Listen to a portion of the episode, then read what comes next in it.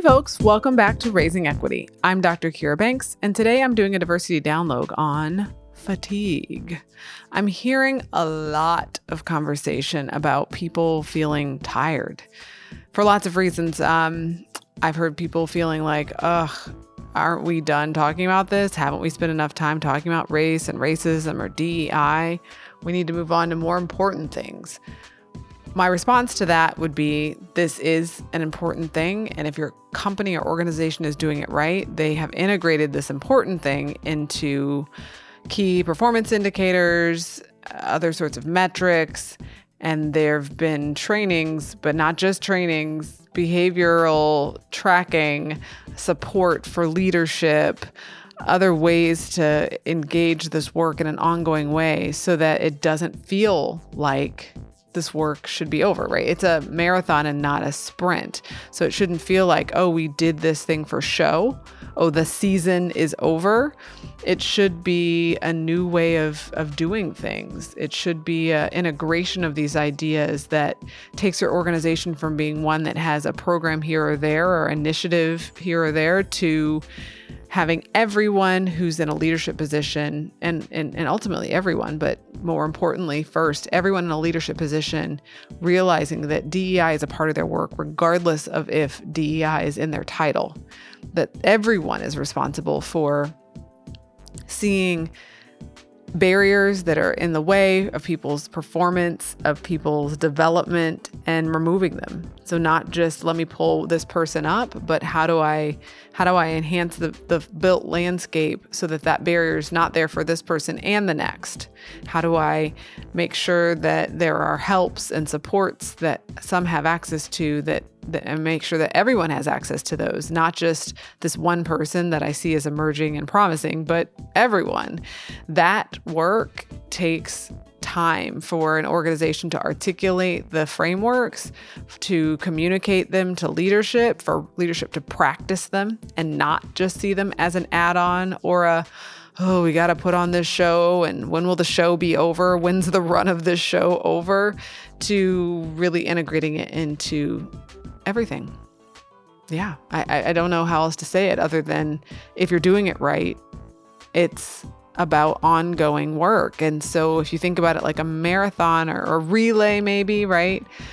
when when are you going to tap in like what leg of this are you running what position do you hold and you know when it's your time to rest how do you recover what do you do to take care of yourself so that you can get back in the race and know that other people are running it, not just you, if that analogy works for you, or if you're thinking about like a symphony, how do you hone your part? Like, how do you go off and practice so that when you come back together with the with the team with the full orchestra that you know your part and then you can make beautiful music together you still have to rehearse right even even professional performers rehearse and have to bring their amazing talent together to create um, but I'm giving those analogies to help you think about how you can frame the ongoing work. Uh, I've also heard fatigue from people who are like folks of color, from people who are impacted by by issues of inequities, whether it's racism, sexism, heterosexism, um, ableism. Right? People are tired, and some folks are tired because they're getting asked to talk about their experiences over and over and over and over and over again.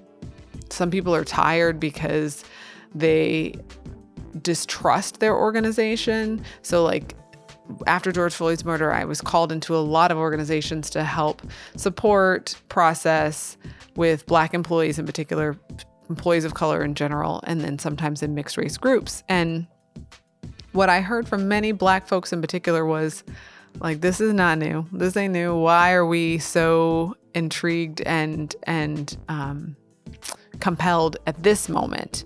And I can't say why. Why organizations and companies wanted to put hundreds and thousands of millions of dollars into issues of racial inequity right now. Why now? Why not when Mike Brown was killed? Why not Trayvon Martin? Why I don't I don't know why. I can't tell you why, but I can tell you that the level of investment of time and resources is significant.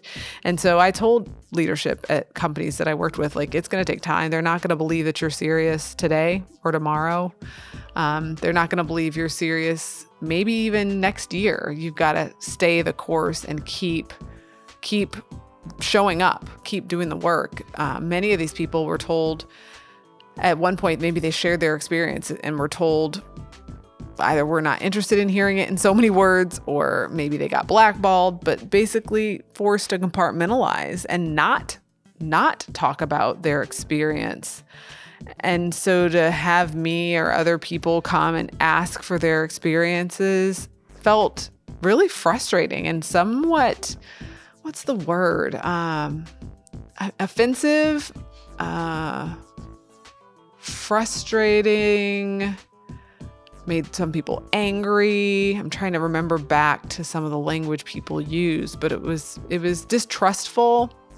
They felt they felt really uh, skeptical skeptical is a good one of organizations because they felt like, well, I you you did a climate survey, you did a focus group, I told you all these things. Like you really could have not called this meeting. You could have looked at the data that you already had and believed it.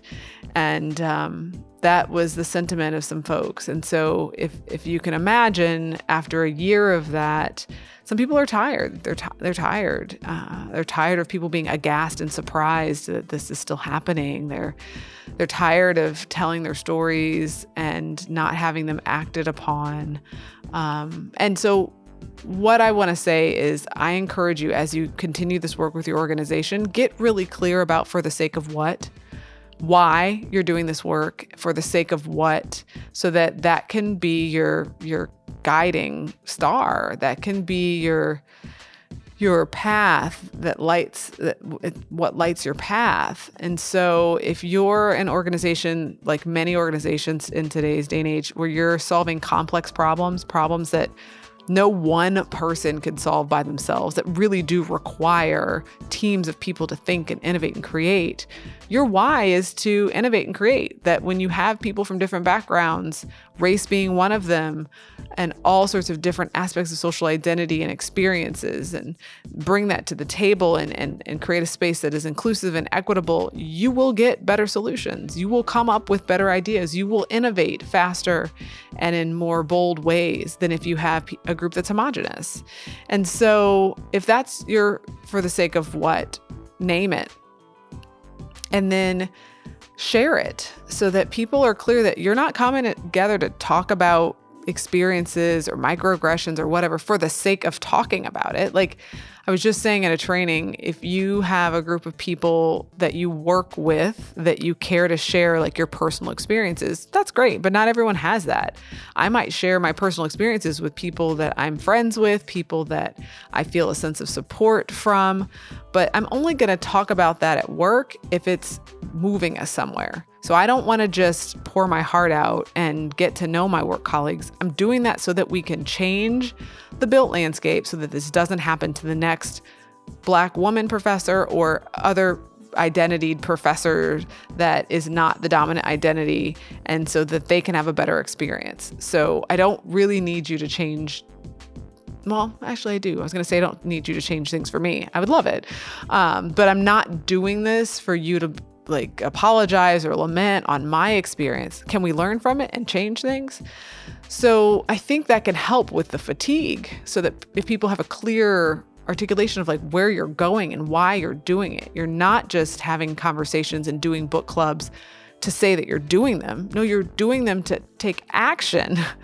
And it's an iterative process. So you have to listen to people's experiences. Yes, I'm not saying skip over that, but I'm saying the the goal is to change and transform and to act differently so that it's more equitable. And so that might take some listening, that might take some understanding, some qu- asking questions, some analyzing of data and experiences, maybe some relationship building so that you can then trust enough to to um, accept the implemented implemented changes, to try them out, uh, but to work together to be able to innovate and and come up with the change. I'll I'll end this with a story. I've been playing with this analogy and and someone actually reflected it back to me in a session I did today. And I was like, okay, if they're reflecting it back, it must be maybe it's maybe it's it's good enough to share more broadly. So when we think about for the sake of what and equity, right? We're thinking about how we change systems so that they are more fair and more more fair and more just and more inclusive.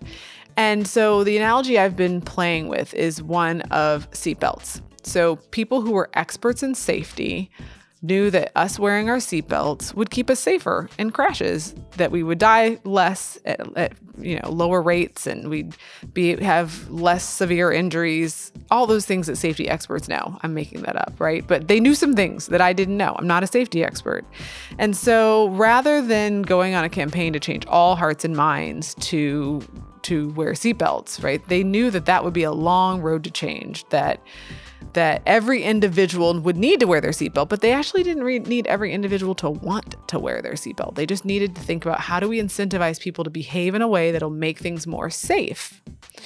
And so I want you to think about how you can be an equity expert in your area, in your sphere of influence.